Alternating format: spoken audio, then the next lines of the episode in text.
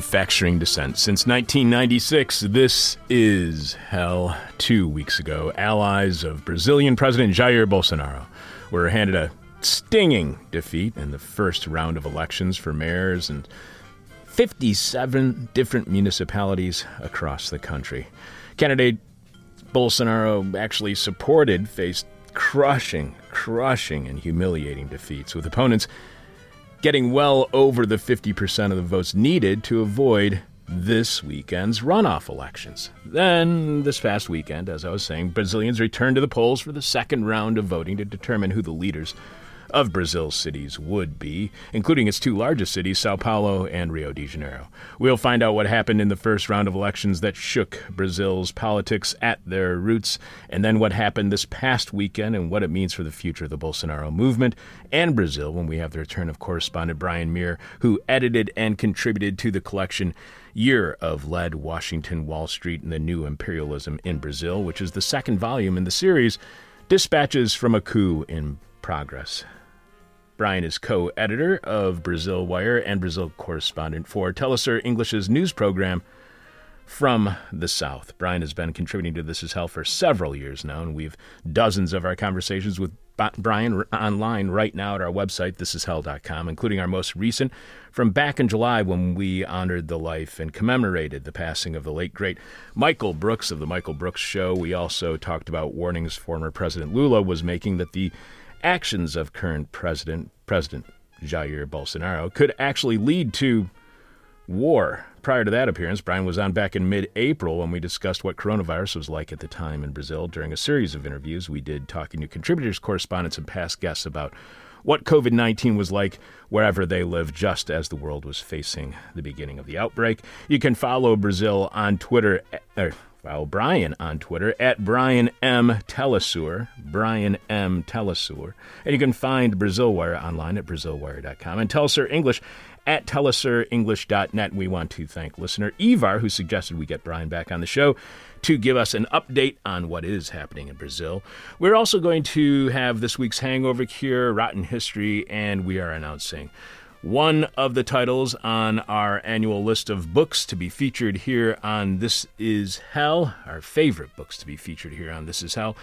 In 2020, we will be naming one book to make the list on today's show and on all of our final 12 episodes of 2020 here at thisishell.com. Monday through Thursday at 10 a.m. Chicago time, we will be announcing one, another one of our favorite 12 books to be featured here on This Is Hell in 2020. What better way to celebrate the holidays than with 12 books from hell? I'm your bitter, blind, broke, gap tooth radio show podcast live streaming host.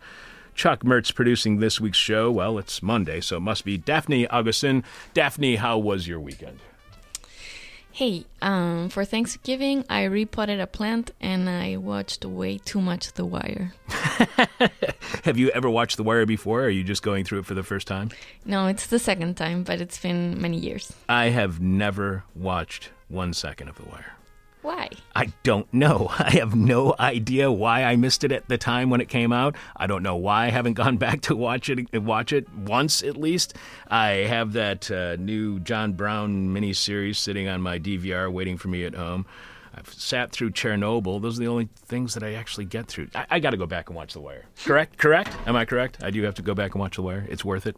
Yeah, definitely season one, two, three, four. Okay.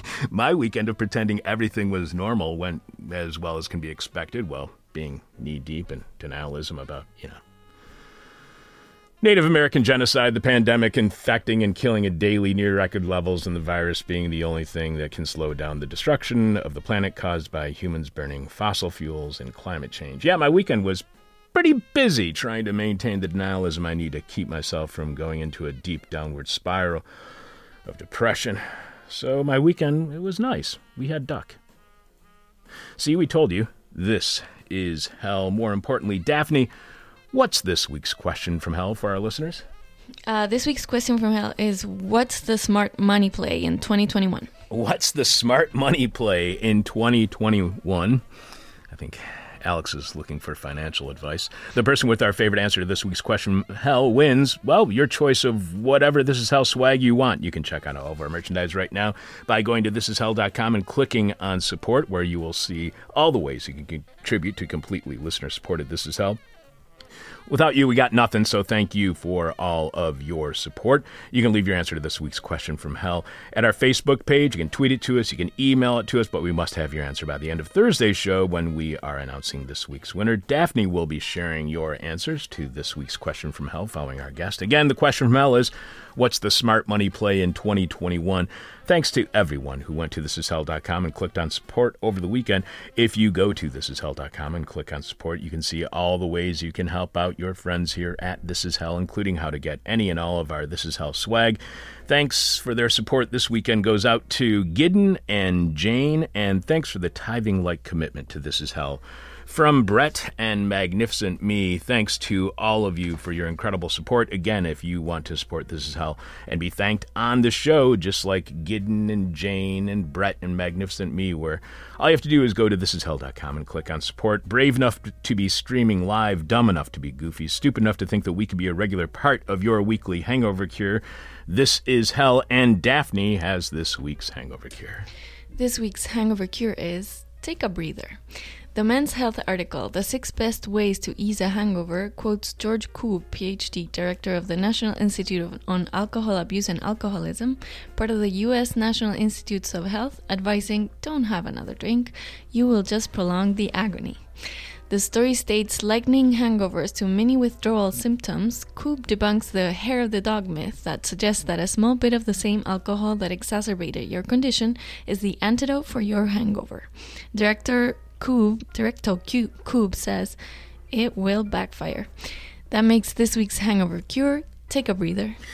So, yeah, that's not the greatest hangover cure. I do all the researching and writing for the hangover cure. Daphne does the beautiful reads of the hangover cure. But uh, the reason that I'm sharing that as this week's hangover cure is Men's Health magazine sucks. The, the, the six cures they say are the best way to cure a hangover are the stupidly phrased take a breather. Take a breather instead of just saying, don't drink afterwards, or no hair of the dog. The headline was Take a Breather for not drinking, as well as the pedestrian remedies of ibuprofen, which is not a good hangover cure and is bad for your liver after drinking.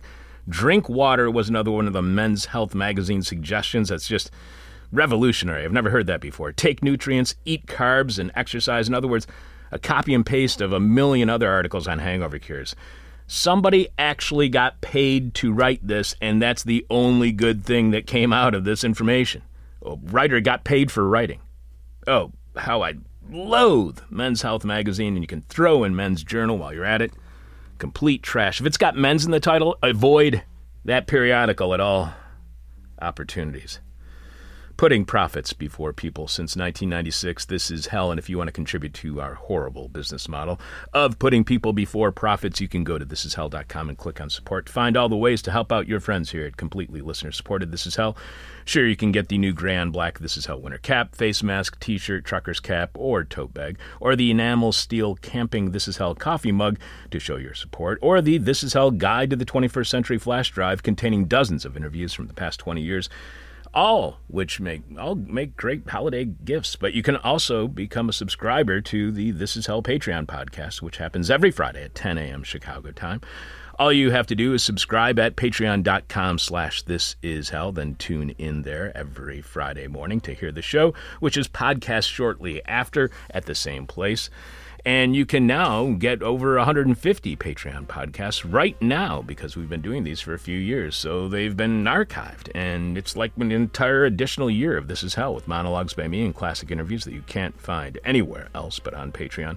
On this past Friday's Patreon podcast, I declared war on Christmas. I joined the media war on Thanksgiving and started my own wars against all the rest of the holidays as they're mired in the denialism of American exceptionalism. We also continued our series of interviews from right around 12 years ago, shortly after Barack Obama was elected president, to remind us all of what people were thinking and saying the last time a member of the Democratic Party became president to save us from what we were told were the horrors of the Republican Party and conservatism. So we shared our interview from just a few days after President Obama was inaugurated back in January of 2009 when we spoke with former Democratic Congresswoman from New York, Elizabeth Holtzman. Elizabeth was on the House Judiciary Committee that impeached President Richard Nixon. She just posted the Nation article holding Bush accountable. Obama cannot let former Bush administration officials get away with breaking the law without violating his own oath of office. That's something that Joe Biden should be considering right now when it comes to Trump administration officials who did break the law while in office. She, Elizabeth, also had co written the book, The Impeachment of George W. Bush, a practical guide for concerned citizens. So to hear that, all you have to do is subscribe at this is at patreon.com slash this is hell. And you're going to want to do that. You're going to want to subscribe because this Friday on Patreon, we are continuing our series of interviews from shortly after Barack Obama became president to remind us all of what happened the last time a member of the Democratic Party was elected president. And this Friday, we'll be reminding you how President Obama took the bold move of closing, shutting down, having the bravery to end what was happening at Guantanamo Bay, which is such a brave move by President Obama that he didn't actually close Guantanamo Bay, despite the Obama administration and many in the media repeatedly telling us at the time that he had actually closed the likely site of countless war crimes. By the way, another person, uh, another reason to subscribe on Patreon is it is the only time of the week you get to hear producer Alex Jerry.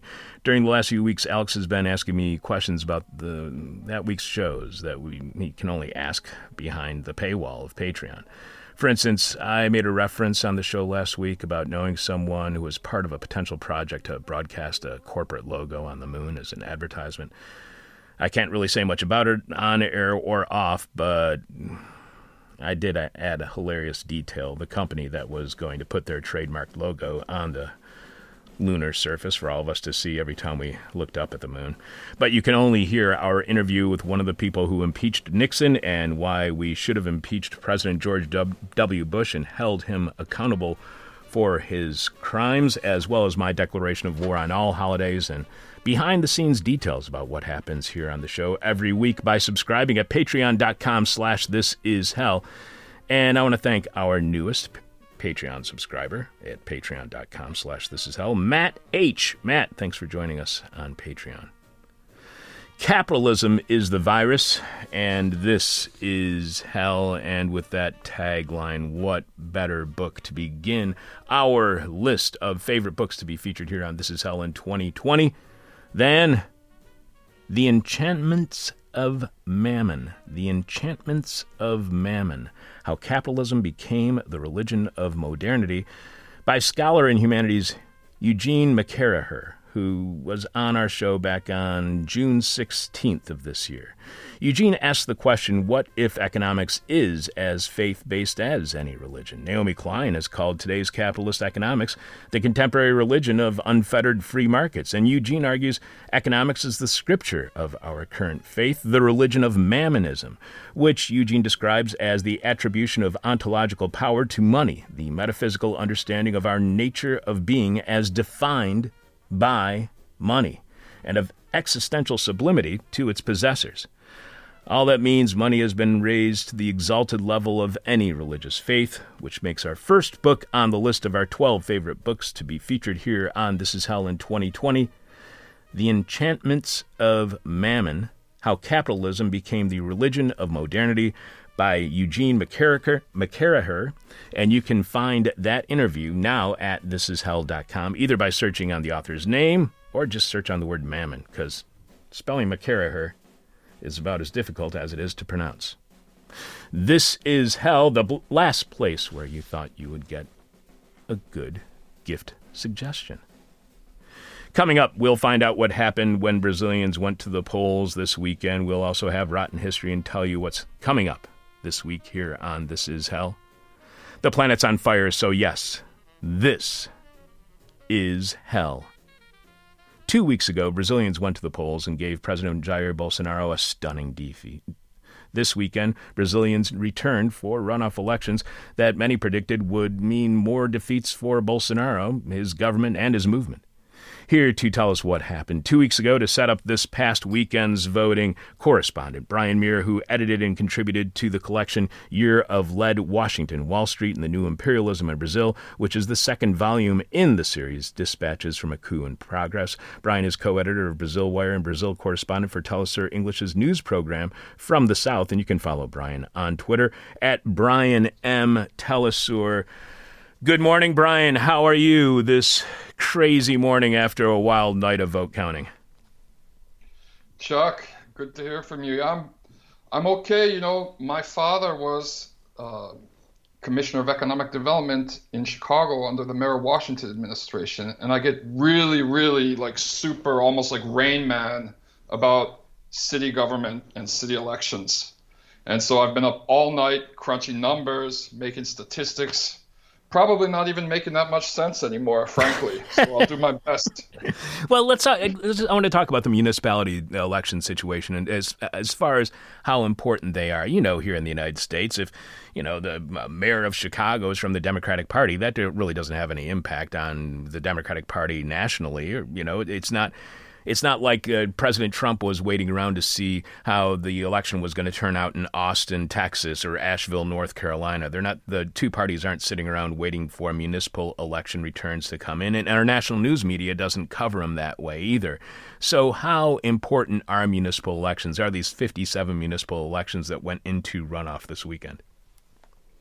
Well, uh, they're really important because Brazil has a multi-party system, and so the dynamics always changing. I mean, like okay, Trump's sitting there on his gold toilet, you know, he's probably not th- wondering whether the Democrats are going to lose Chicago, you know, or or Cleveland or wherever. I mean, like in most cities in the U.S., it's usually either Democrats or Republicans. There might be a few exceptions, but in Brazil, there's a constant battle for power, and municipal governments control big budgets um, a municipal government is sort of like a cross between, I guess, like a city government and a county government.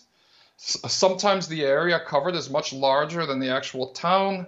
Sometimes it isn't, but they have huge budget, budgets. To give you an idea, the largest government budget in Brazil is the federal government. The second largest is Sao Paulo State, it has a population of 43 million and a GDP comparable with that of Belgium. You know, the third biggest uh, government budget in Brazil is the city of Sao Paulo. It's bigger than all the other state governments. And so you can imagine the the fights going on for control over those payrolls, you know, of uh, um, those budgets and all of that stuff that are going on. And also, uh, big city mayors' offices are usually used as kind of like a trampoline to insert into national politics. And like uh, winning the mayor the mayor's office in a city like Sao Paulo pretty much automatically gets people talking about whether you're going to run for president or not. You know, so I guess it's a little bit different. I think in the U.S., people look more like senators, right? So, is this an opportunity then for alternative parties to come to power? Is that why the municipal elections are uh, important? That they give an entree to power for alternative parties that may not have any support or may not have even existed prior to that election? Yeah, I mean, it's there's more, I guess, plurality in terms of parties in Brazil, much more than in the U.S. It's not just a duopoly. Yeah. And so there's always new parties coming up. Most of the time, uh, it's just different elite factions changing their names. You know, local elites. I mean, every four years, someone tries to start a new fake left party.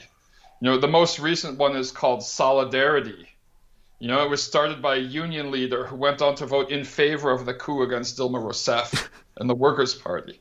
You know, siphoning off a few, you know, union members. So there's always this jockeying around. There's always uh, there's a new party called the Union Party created on the you know the far vanguard left this year. Didn't I don't think they won anything, but uh, the thing is, if you get a certain amount of votes and things, then you can start qualifying for uh, government financial assistance to the parties. Because uh, once you have a party registered and you reach a certain amount of popularity, if you can elect someone, then you start getting free commercial airtime during election season. I think it's really interesting. I think it's much better. You don't need nearly as much money to win an election in Brazil as you do in the US because you get free airtime. You know, and the amount of airtime you get is in accordance with how many city councilors you have elected, you know, how many aldermen or whatever. So it's it's a totally different system, and it's really interesting. There's a lot more parties, but you know, there's also this constant pressure internationally and nationally for the last 15 years for people to uh, act like there's a new alternative on the left to the PT, which is blown out of proportion. They're still by far the biggest player in town and the the only party really that's managed to push through really innovative uh, socialist democracy deepening technologies and things like participatory budgeting, which have been replicated all over the world. You know, even in some wards in Chicago.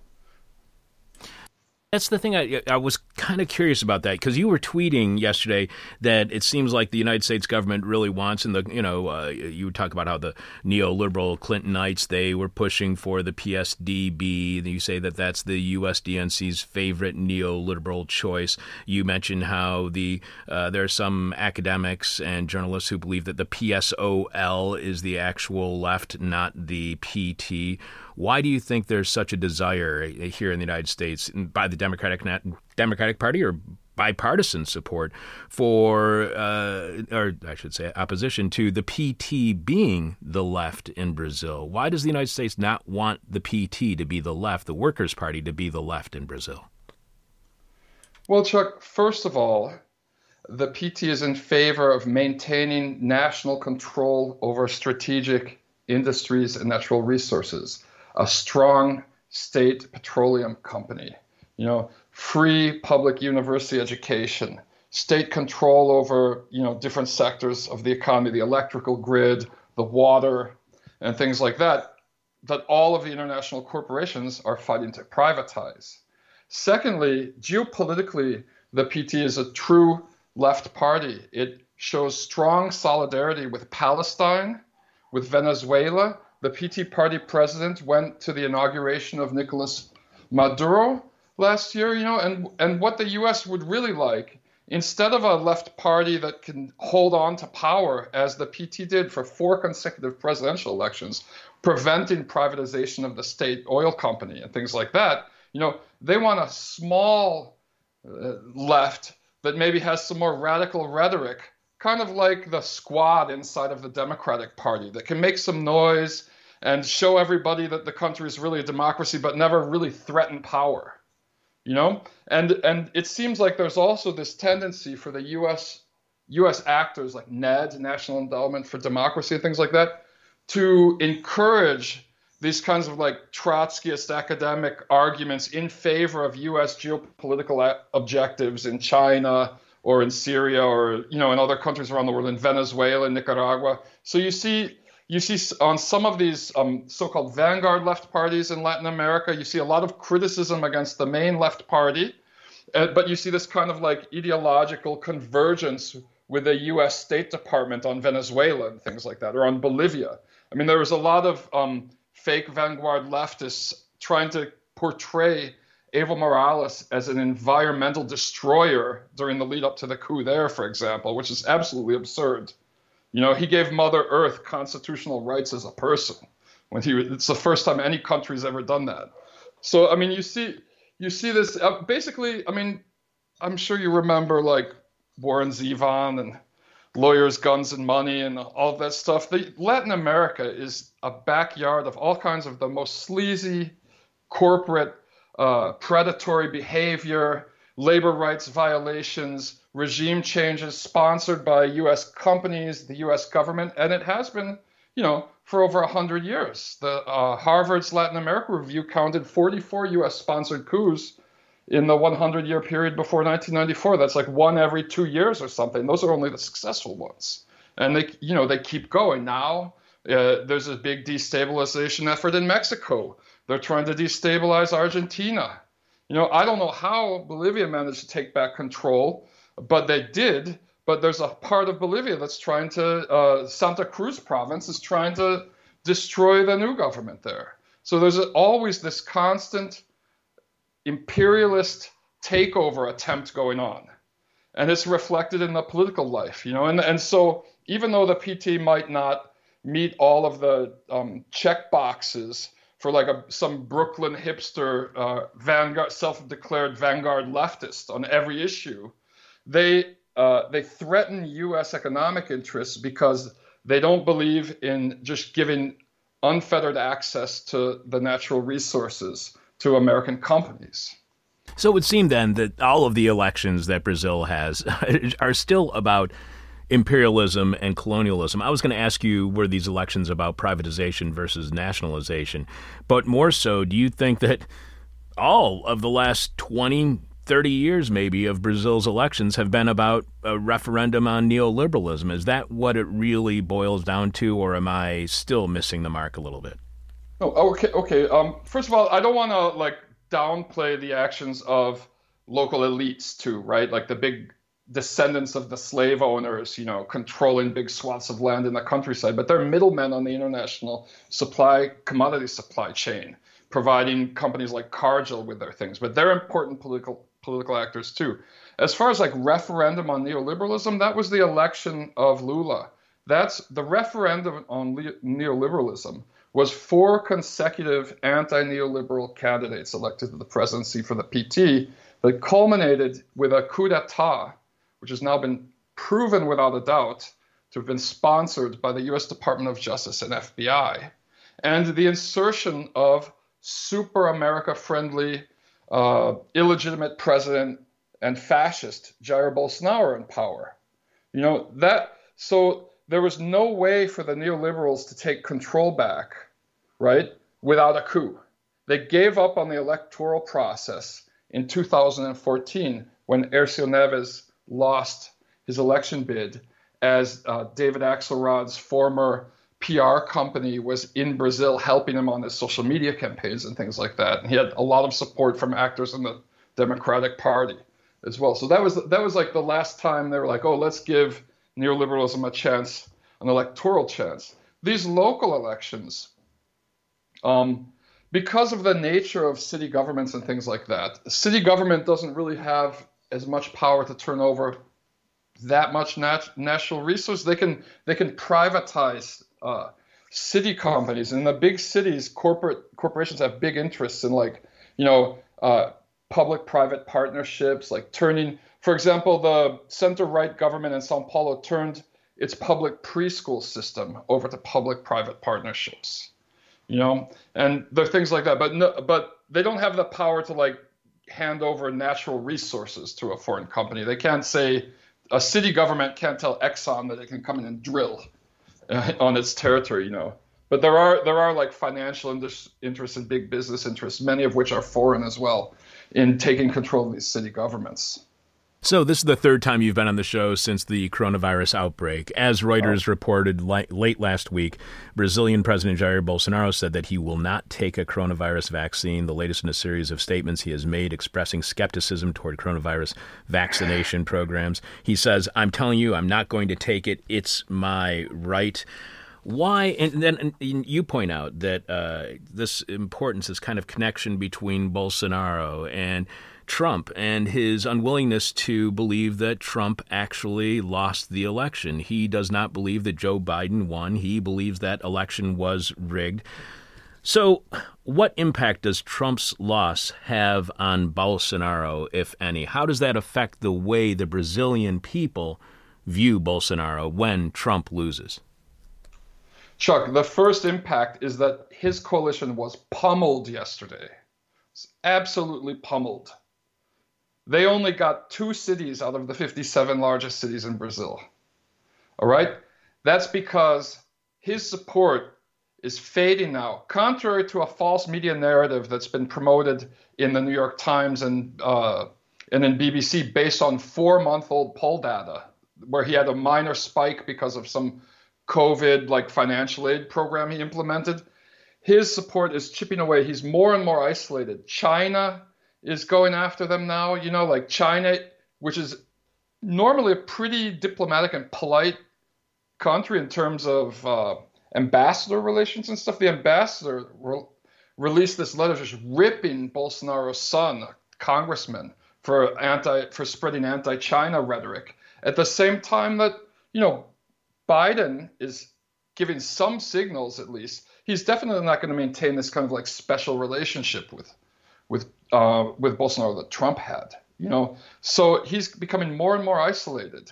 And so he's saying crazier and crazier things. Now, regarding the vaccine, it's obvious. He made an idiotic move of offering $300 million to Oxford AstraZeneca for this virus, uh, for this vaccine to use in the public health system, with no guarantee that they'd get the money back if it didn't work.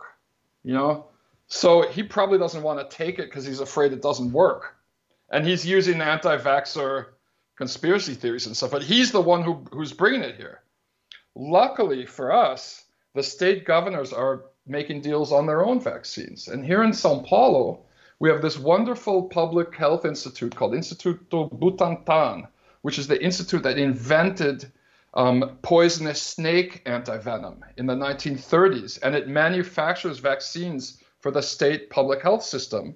They made a small, like $70 million deal with a Chinese company called, uh, uh, where is it? I have it written down here. Well, um, CoronaVac, and they've already gotten it's already been through stage three, and they've you know they've got 120,000 doses here, and it the deal involves technology transfer of intellectual property rights and the ability for the Paulo public health system to manufacture the vaccine.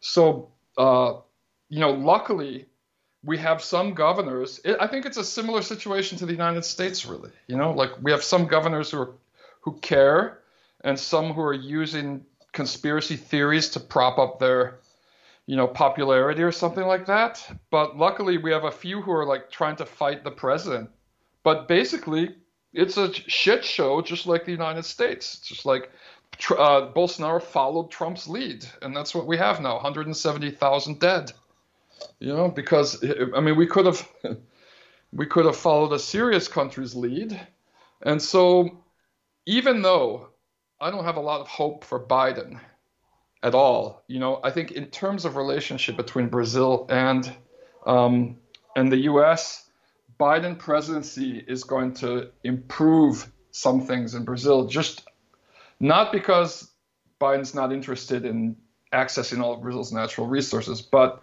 it's going to force Bolsonaro to tone down all of his craziness, you know, and, or be isolated further and further as his coalition falls apart.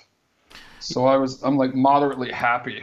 I, I never, it's hard to say. I never, I was going to say, I never thought I'd hear the words from Brian Mier. I'm moderately happy about Joe, Joe Biden. Yeah. One of the things that you were just saying you know, it just made me think about how much the intellectual property rights are becoming an, an obstacle to distributing a vaccine to the world, which is just a frightening thought. But how how popular is the anti-mask movement? How how did Bolsonaro have success in the past, before yeah. these elections, in being an anti-masker, in being yeah. somebody who's against the vaccine? Was he having success prior to these this uh, set of elections?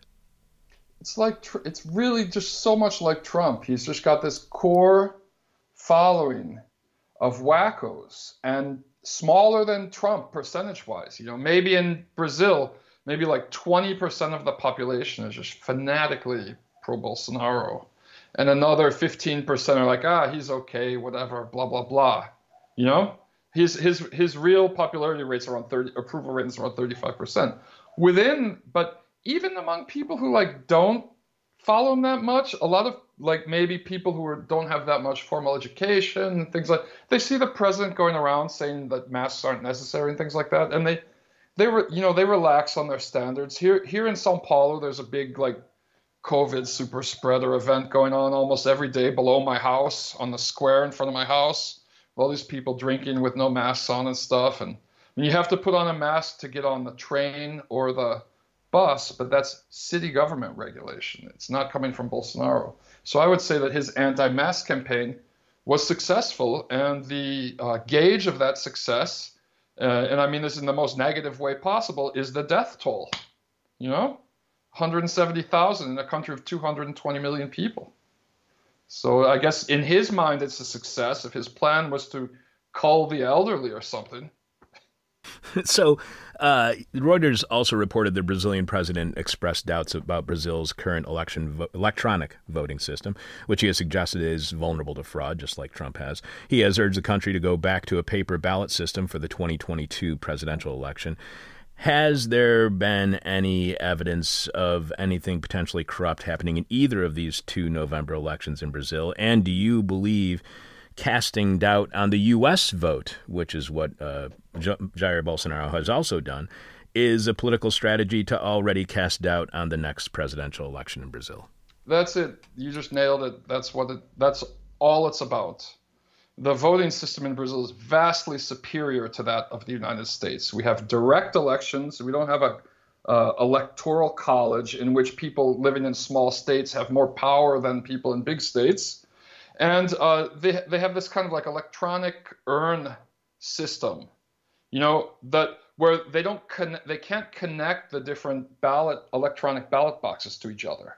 So they all have to be counted, you know, separately which makes it really hard to hack. Like at the most, you could hack into one ballot electronic ballot box. There's no way of like accessing the system all at once. It's a really good system. Like to give you an idea, in November 15th, we had 5,470 mayoral elections, and people started really complaining, like, "What's going on? It's a conspiracy. The results aren't in yet." At 8:30 p.m. when the when the polls closed at five. And so all the results were in by 10 p.m. from 5,470 elections, including city council and mayor's elections, you know? Uh, and uh, yesterday, the results were in by 8 p.m., three hours after polls closed. So I think, you know, I think it's just really silly for Bolsonaro to be saying, "Oh, we have to go back to paper." It just doesn't make any sense. Of, of course, was there corruption? Of course, there's always some kind of corruption going on in city elections. I mean, as a native Chicagoan, you know, I can't. I mean, like there in São Paulo, there was an instance of um, some former politician handing out free food and telling people to vote for uh, Bruno Covas. And in Porto Alegre, the biggest local television station announced a fake poll in the name of Datafolha polling agency, which put the conservative candidate in the front. And then the polling agency said, we didn't do a poll in this city. Right? But then what was really weird is when the results came in, their fake poll was more accurate than the real polls. so, what, how much damage do you think, or what do you think is the impact of the legitimacy of, I don't know, democracies globally, places that call themselves democracies globally at least, uh, by President Trump refusing to concede. I think a lot of people here in the United States just think it's a silly political game between the Democrats and the Republicans, and they may not realize that it it might have some sort of global, worldwide impact on democracy in general. What kind of impact do you think Trump not conceding is having on the people of Brazil? I think it has more to do with the U.S. I think it's just like everyone in the rest of the world is like, oh yeah, like typical third world despot the U.S. must be a third world country now. finally, finally. you know, I mean, I, and I use the third world. I know third world is accepted in some circles and not in others, but you know, developing world or whatever. Um, but but yeah, I mean, like, okay, so that's something you would expect to see in some, you know, super uh, destabilized country with a greedy local elites running it. But do you think know? do you think that delegitimizes democracy though? I think the U.S. is the biggest delegitimizer of democracy. Obama delegitimized democracy when he uh, attacked Libya. You know, the Obama administration when it held a coup in Honduras, Paraguay, and, and Brazil, and the U.S. Department of Justice removed the leading presidential candidate in the 2018 election so that Bolsonaro could win. That's the kind of stuff the U.S. does that delegitimizes democracy. You know, Trump's uh, sending mercenaries to Venezuela, and this, you know, Trump-backed coup. I don't want to act like I'm playing favorites about shitty U.S. leaders here. Trump backed the coup in uh, in in Bolivia and things like that. That's what delegitimizes democracy. Trump having a temper tantrum up there. I think most people in the rest of the world are just like, well, finally, the U.S. is getting what it deserves. Because so, this is what it does everywhere else. Yeah, and uh, you know we're always so upset when uh, people interfere in our elections because we've never interfered in any other oh, country's yeah, election. Right. Mm-hmm. So uh, in the 19, I guess at one point in the ni- in the teens, the in Mexico they got so sick of U.S. invasions that both sides of the Mexican Civil War officially asked President Wilson to stop invading. Jesus.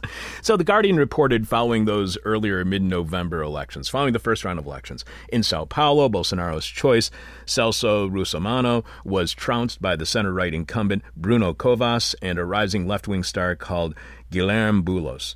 The Guardian quotes the left wing Boulos saying, We have beaten Bolsonaro. We have beaten his project of hatred, backwardness, and lies that tried to take root in the city of Sao Paulo. But how likely would have that been in Sao Paulo? Does Sao Paulo and do any of these larger cities do they change what party is ruling the, or is in charge has uh, been elected to power within those cities, or is a place like Sao Paulo always voting for the left wing person and they never vote for the right wing person? How much does it vary from election to election? Sao Paulo's been, you know, the state Sao Paulo's been ruled by the golden party of the U.S. Democratic Party, the PSDB, for like 25 years now. But the city bounces back and forth between parties. I mean, the PTs had the mayor's office three times in the last 25 years. There's been a couple of different right-wing parties, and the um, the Socialist Party, which is ironically center-right in São Paulo. So yeah, there there is you know change of hands. And so, yeah, I mean, and people were worried about this guy Russomanno. Like he he initially was polling in first place, right? Because and one of the reasons for that is because the current mayor has cancer. You know, he has like really bad cancer, and so people were thinking maybe he's going to be weak or something like that. And so, Russomanno was polling in first, and then Bolsonaro came and like publicly endorsed him, and the next day, he dropped 10 points in the polls after receiving Bolsonaro's endorsement. And that's the kind of thing that's got Bolsonaro really worried now. You know? And then Russomanno didn't even make it into the top three candidates after Paul starting the and election seasons are very short in Brazil. You know, it's like one month. So he started election season, the one month election season, in first place and finished fourth after Bolsonaro endorsed him. You know, so that this kind of thing do, is relevant. You know, it does matter, and it and Bo- Boulos is correct in saying that this was a big loss. You know, against Bolsonaro's hate and things like that. Even if the ultimate winner is this like center right, you know, Rahm Emanuel type. Although I have to say, the center right in Brazil is farther left wing than Rahm Emanuel. He's not trying to make charter schools or something at least. So Covas and Boulos, they met in one of the runoff elections, as you're saying, this weekend, and we'll get to yeah. what happened in that vote in a moment. But let's. I'm going to go to Rio first. In Rio, yeah. as the Guardian reported also last week, uh, prior to the vote, they uh, write that Tarcisio Motta is one of Rio's best known lefties, but when the city elects its new leader, he'll be voting for the candidate from the right. The Guardian describes Mota as the socialist counselor of of millions of exasperated locals desperate to evict the neo Pentecostal bishop Marcelo Crivella from City Hall after what is widely regarded as a dismal four year reign as the mayor of Rio. And they quote Motta saying, We've got a mayor who's an enemy of the city, and this can't go on. It's ludicrous. That's in reference to the current mayor, again, neo Pentecostal Bishop Marcelo Crivella, uh, who was elected in 2016, and what the Guardian says was a backlash against the left. They also cite Motta saying, I'll vote for Eduardo Paes, and I'll oppose him from day one, claiming Crivella's authoritarian, fundamentalist, anti Rio project had to be stopped. This city doesn't deserve this government. Our vote is to veto Crivella. And you posted on social media that I that you had already written a book about the legal horrors, the prefecture of Paes.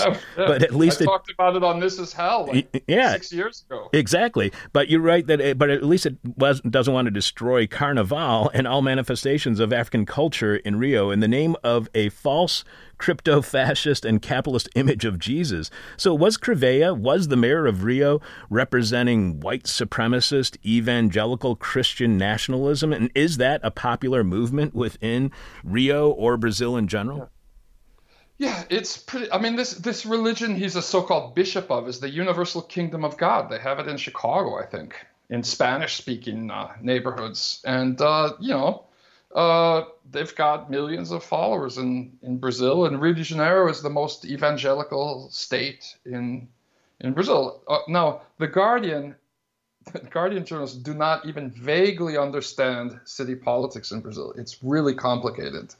You know, I was on the National Urban Reform Forum directorate for seven years because I was a boss at ActionAid at the time, and I got a slot for the NGO sector. or Something. It took me three years just to figure out what that forum did. As I was on its directorate, you know, that's how confusing city politics are. So the the the um what the Guardian is is wrong about from, from the bat is that, that Crivella's election was a rejection of the left. Rio de Janeiro has never had a left wing mayor, not even a center left mayor. You know, you would think the Guardian would know that. So that isn't really what was going on. It was, Crivella was just Bolsonaro's guy. No, and and it's true. Like Eduardo Paes is horrible. He's a, he's connected to the militias, just like Bolsonaro, just like Crivella and all this. But, you know, but he's someone who loves samba, loves carnival, loves capoeira and doesn't have any problems with Afro Brazilian religions, which are similar to Santeria and things like that. Whereas Crivella made the historically suicidal move of declaring war against Carnival, which has brought down several mayors of Rio de Janeiro in the last 200 years. Like no mayor has ever successfully. It's like, it's like a politician saying they're going to stop prostitution or marijuana use as a campaign promise. Like, there's no way. They can't. So, uh, despite the rising number of evangelical Christians in Brazil and everything, I'm just happy that I, I view the election in Rio as a referendum against this kind of like evangelical hatred against, you know, non white cultures. And uh, even though Eduardo Paes kind of sucks he's going to invite some people from the left into his coalition government, and it's a it's a lesser of evil situation. But I think everyone in Rio de Janeiro just views it as a huge victory. And Paes didn't just win; he won, you know, by a huge margin, like 70 to 30 in the final round yesterday. So everyone's just breathing like like I have friends who dressed up like Afro-Brazilian deities to go to the voting polls. wow, wow, that protest and things like that, like that. So I think in that sense, it's really beautiful. And and just another quick slap at the Guardian. They they interview this guy Tarcísio Motta. Why? Because he's from the tiny Trotskyist faction of the PSOL party, which is the the real left, according to the Guardian, that will never take power. When one of the most famous and legendary Brazilian politicians of all times, the first Afro-Brazilian governor and Senator uh, Benedita da Silva ran for mayor for the PT this year, you know, and came she came in third, but uh, she's a legendary politician. You'd think they would want to talk to her instead of some guy who got like two percent in the last city council election or something. But they just ghost the PT at the Guardian. They just they just completely ignore the PT. They try to, and then the, the most annoying thing is they support all of the coups in Latin America, but then when their when their journalists are drinking with people in the bars and stuff, they all act like they're leftists because they support this tiny little party, the PSOL, which has you know has some great politicians in it, but it's not. But that's not the reason why Guardian supports them. But you were saying, actually, you were tweeting about the PSOL and how they have been claiming that they are the real left party, not the. PT, not the Workers' Party. And you said that they, they won an election in one of the mayor races, and you said now it's their opportunity to prove that they are as left as the PT is or can be the real left in Brazil. What do you think that likelihood is? Do you think this is a bait and switch, or do you think that they actually no, are? I think, is the I guess my bigger question, Brian, is yeah. is the whole country? Do you think that all of politics politics is moving toward the left and away from Bolsonaro? I think okay, you act like you asked like five different questions. Of course I did. That's how I do it, Brian. Like, I know. We're talking about a very provincial city, Belém. You know, which is could be almost like Boston or something that has its own long p- political traditions. This is where the, the, PSOL just, has taken over. Yeah, yeah, the mayor from the PSOL who was just elected is two-time former mayor from the PT and his vice running mate was from the PT. So first of all, it's a coalition PSOL PT government, and I think they're going to do pretty good. I'm looking forwards to it. Belém has a long history of really good, innovative, you know, left-wing democracy deepening politics, where they they set up like citizens councils to oversee the budget and you know oversee different parts of public policy. And so I'm ho- I'm really hoping that it turns out good, but you know, uh, at that point, I'll start treating them as a, you know, like a serious party and not just what Gramsci used to call parties of like moral criticism that just sit around criticizing everybody but never manage to take power. Do you, you know? Do you have hope for this PSOLPT alliance? Do you think that, that that could be good for the PT as well as for the they've, PSOL? Chuck, they've always been aligned together. You know, I mean, the PSOL just broke. It's just a splinter party from the PT that splintered off 15 years ago over an argument. They always like if you look at them in Congress and the Senate. Well, they have they have you know like seven or maybe 10 congressmen right now compared to like 55 for the PT. They vote together in Congress 99.9% of the time.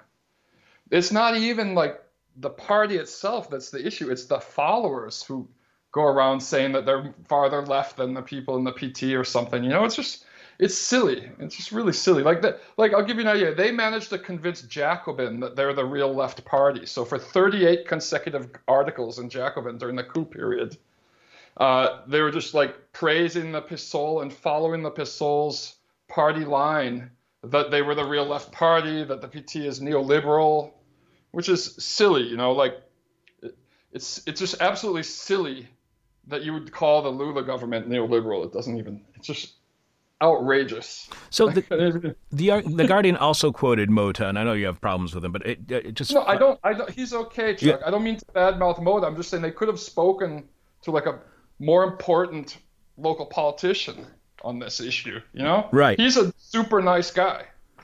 But he says that uh, Rio has become a much sadder place in these last four years, having a city hall that seems yeah. not to like the city, who tries to alter the city's very essence and doesn't respect Rio's diversity, has made things so much gloomier. Now, I know you've been to Rio yeah. many times in the last four years, and you used to live in Rio. Have you noticed yeah. that it's become a gloomier place? Yeah, uh, but I kind of like looked at that. Like in Rio, you have huge parts of the city that just they exist almost like outside of the government. They're just controlled by different organized crime factions that deliver services and things like that. I interpreted. Now he might be right. He's right in a way, I'm sure. I kind of interpreted as the fact that the city and state governments went bankrupt as, as causing more gloom than Crivella saying, you know, homophobic and sexist things like that because I felt like the resistance against him was kind of uh, positive, you know? Like he, I don't know. I definitely he caused some gloom in the city, and I'm glad to see him go. But the fact of the matter is, the Olympics bankrupted that city, and the the drop in petroleum prices around the world bankrupted the state because it's a big petroleum producer, and so they're having serious problems like delivering the most basic public health and you know education and things like that. I think the real gloom in Rio is because of these economic problems, and that Crivella was just like some icing on the cake of just having a complete asshole, you know, like Reverend Ernest Angley type faith healing, uh, homophobic, racist, shooting his mouth off from the mayor's pulpit for four years. So, more than a referendum on neoliberalism, which you've already said uh, had already taken place, more than a referendum on even Bolsonaro, more than a referendum on coronavirus, do you think the the bottom line of the the election decision making process was the economy? Not at all. I don't think, uh, it, and it should like it should have been, but I don't think it was.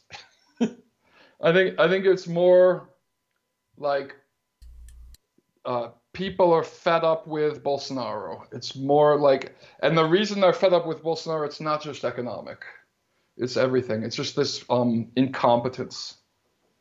You know, it's it's the co, you know, it's COVID. It's the way he's handling COVID. Um, the economy hasn't nosedived as much in Brazil as it has in the U.S. I don't think, and and in municipal elections, city elections, I, I think in Rio, if the economy were actually a factor in the Rio de Janeiro election, then Eduardo Paes wouldn't have been such a strong candidate because he was the mayor that bankrupted the city during the Olympics. You also tweeted that Brazilian See president. how it's? I mean, it's complicated. I hope everything I'm saying makes sense because it's so crazy city politics. Yeah it, i mean it's complicated but i think that the overall you're giving a very good perspective of it sir. You uh, tweeted brazilian president bolsonaro's coalition lost big last night. So did the u.s democratic national Com- uh, coalition's uh, favorite neoliberals the psdb that's the socialist democratic party. So was this was the vote that happened over the past weekend was this a loss for the U.S. Democratic Party? Is Bolsonaro losing a loss for the U.S. in Brazil? I think it's a loss for the Republican Party. I think that the Democratic Party is regrouping and trying to figure out what other shitty right wing neoliberal parties that embrace, you know, uh, gender equity that they can support because their darling party is just falling apart. So I don't, I don't, I don't think that. Uh, I think the big loser in this whole process was Bolsonaro. You know, the Democrats are going to gain a little bit, you know, because the traditional center right in Brazil, which is the some of the parties that made the biggest gains are like the M, um, the Dem Party, which was the official party during the military dictatorship, which has long ties to the US government as well. You know, these parties are pretty subservient to the United States. So, in, in, in general, the Democrats, I think, are helped by this outcome. And I feel like Trump losing the election probably affected this outcome too, because I feel like Bolsonaro spent the last couple years just lying to everybody that everyone in America loved Donald Trump, and that anybody who said that Donald Trump wasn't popular in the U.S. was a communist. You know that if if I, as an American citizen in Brazil, would go on a TV program and say that a lot of people I know don't like Trump, I would be attacked for lying, for spreading fake news, and so his narrative about Trump crumbled. You know, and I think that chipped away I think that made the difference in a lot of really close races where his candidates, who were all like retired neo fascist military police colonels from the dictatorship era, were running neck and neck with like center right or center left candidates. So I think really like, I think uh, it's very fun to be nihilistic and say there's absolutely no difference between the Democrats and Republicans for the rest of the world. And in a lot of places, I don't think there is much. But in this specific situation in Brazil, I think Trump getting voted out is a positive thing. It's given more enthusiasm to the LGBT community, you know, that was really under attack. And um, it's just shown people that their president's been lying to them for the last four years. Some people might have been believing everything Bolsonaro said. So I think, I think this couple points, percentage points of popularity that he lost when Trump got voted out of office affected this election cycle and benefited everybody really even if it's just the difference between like a you know fucking Lori Lightfoot type mayor in Rio de Janeiro as opposed to like a far right evangelical freak. we have been speaking with correspondent Brian Mier, who edited and contributed to the collection Year of Lead, Washington, Wall Street, and the New Imperialism in Brazil, which is the second volume in the series, Dispatches from a Coup in Progress. You can follow Brian on Twitter at Brian M. Telesur. He is co editor of Brazil Wire and Brazil correspondent for Telesur English's news program from the South. Brian, it is always great to hear from you. And you did clear up these uh, to the extent that you can in a 35, 40 minute interview. Uh, yeah. The structure and history of municipal elections in Brazil. So thank you very much. Always great to hear from you. Have a great rest of 2020. And if I don't hear from you before the end of the year, Happy New Year. And I hope 2021 is much better for you as well as everybody Let's else. make a pledge, Chuck. Next year, I'm going to do my best to have a beer with you at Carrie's Lounge. I'm hoping so. I'm hoping you can be here for the 25th anniversary party next year. And I'm going to do everything I can to make it so you are here, sir. All right, I will too. All Take right. it easy. Take care, Brian. Live from Late Capitalism, where we know the price of everything but the value of nothing. This is Hell. Daphne, can you please remind us what is this week's question from Hell, and can you share with us how listeners are answering so far? This week's question from Hell is What's the smart money play in 2021? Garrett L says investing in Caterpillar for all the mass grave digging. Dan K. Refrigerated trucks. Warren L. Plastic handguns and Ovaltine. Uh, wow. Garrett S. Machete, swords, and other types of large close range combat blades. Wow, I'm getting, this is getting so real depressed. grim. Who knew the question from hell could be so depressing? yeah, Wally R. Rebels and solar powered Manekineko figures. Nice. Max I. There's a pretty big hint in this post. Oh, there's an image um, that Alex uh, posted that says funeral services. nice, so nice. he started it. Jack B, Iraqi diner and Trump commemorative coins. Jeez. Oh, dinar, sorry. Kurt E, uh, funeral homes and opiate producers. Chase C, marrying then divorcing Jeff Bezos. Personal favorite. That is good. Adam K, putting it all into Dogecoin, Dogecoin, Dogecoin. Mm. Chris C. Medical psilocybin, psilocybin mushrooms. Uh, well, I'm, I'm for that. Mark A. Oh yeah, definitely the stock for the conglomerate which owns Batesville Casket Company in Batesville, Indiana. Specifically, the Batesville, Indiana Casket Company. also, a good place to sub stop for a German restaurant diner on the way to Cincinnati in non pandemic days. I hope they are open after the pandemic. Oh, oh nice. Uh, Adam A. Commodified momentary reprieves from crushing. Sorry. Commodified moment, momentary reprieves from soul crushing existential despair. Also, putting. um, Mark A. again, minus 60 degree freezers. Oh, there's a good point. Sub zero freezers should be a good thing to invest in right now. Those were the answers for what's the smart money play in 2021. The person with our favorite answer to this week's question from hell wins your choice of whatever This Is Hell swag you want that is currently available at thisishell.com when you click on support. And by the way, if any of you are thinking, oh, drive through funeral homes, that's a great idea because of COVID. That way people can't. Yeah, those have been around for about 30 years now. So.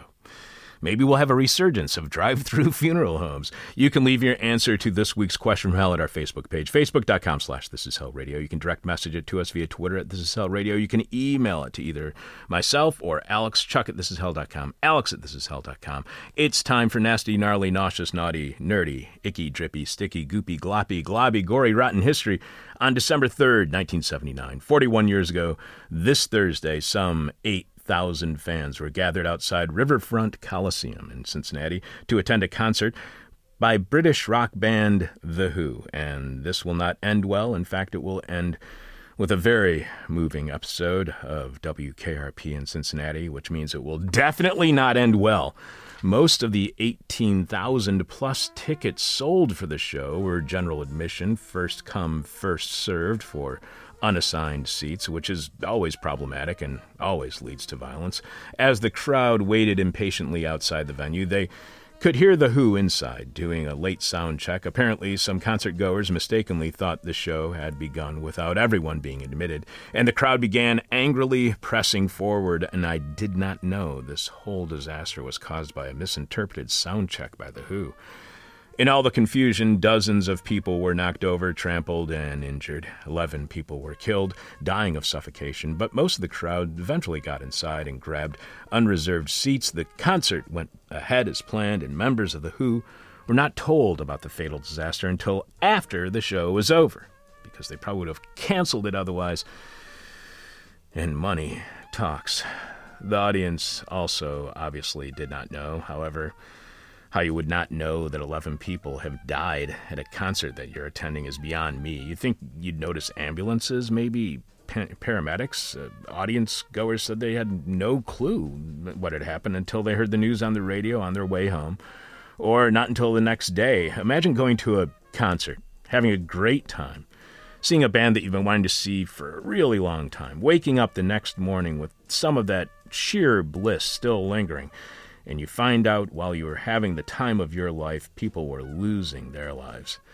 That had to be the worst hangover ever in rotten history. December 4th, 1872, 148 years ago, this Friday in the North Atlantic Ocean, east of the uh, Azores archipelago, Captain David Morehouse of the Canadian merchant brig Dei Gratia was alerted to the presence of another ship about six miles away. As his own ship grew closer, Morehouse recognized the ship as the other vessel as the Mary Celeste, an American ship captained by his friend Benjamin Briggs. And this is going to get really creepy really quick if you don't know the story of the Mary Celeste. Both ships had sailed from New York Harbor, loaded with cargo bound for Genoa, Italy. The Mary Celeste had departed a week before the Canadian ship, with 10 people aboard the Mary Celeste, including Captain Briggs and his wife and daughter. Captain Morehouse from the other ship, the Dei Gratia, he signals the Mary Celeste, but there's no response whatsoever when he comes across the ship. So he ordered two of his men to go over in a small boat for a closer look at the Mary Celeste. They found the ship adrift and abandoned. The sails were in disorder, and some seawater had collected in the hold, but the ship was otherwise in decent condition. The cargo was intact, plenty of food was aboard, and items were stowed in their normal places, except that the only lifeboat was missing. The last entry in the ship's log was dated nine days earlier, and it indicated nothing unusual. Captain Morehouse sent three of his men to take over the derelict Mary Celeste and get it back in ship shape, get it in trim, and both ships made it to Gibraltar. Despite allegations of foul play and a thorough search for evidence, a court inquiry failed to establish any cause for the American ship's abandonment. No trace of the Mary Celeste's crew and passengers was ever found. That's rotten and really creepy history, and this is hell. Daphne, can you please tell us who is on tomorrow's Tuesday's show, also beginning at 10 a.m. Central Time here at thisishell.com? Tomorrow, historian Lucy Delap on her new book, Feminisms A Global History. I'm very, very intimidated by this. Uh, Daphne, because this uh, she's the deputy chair of the Faculty of History at the University of Cambridge. Wow, good yeah. for her. Yeah, good for. Hey, by the way, what is what are you studying at Northwestern, and why have I never asked you before? I can't answer the second one, but uh, uh, MFA in theater design. Oh wait, I did know that. Yeah. Yes, we had that discussion when your sister was here. Yeah. Yes, now I remember. I'm your bitter, blind, broke, gap tooth radio show host, Chuck Mertz, and very forgetful, apparently. Producing today's show is Daphne Augustin. Thanks to Daphne for doing a great job with the hangover cure and producing today's show. Also, thanks to Brian Mier for returning to This Is Hell. And thanks to Ivar for suggesting we have Brian back on for an update from Brazil. Also, thanks to Alex for booking today's guest. And thanks to Ronaldo for Rotten History. We told you so. This is hell.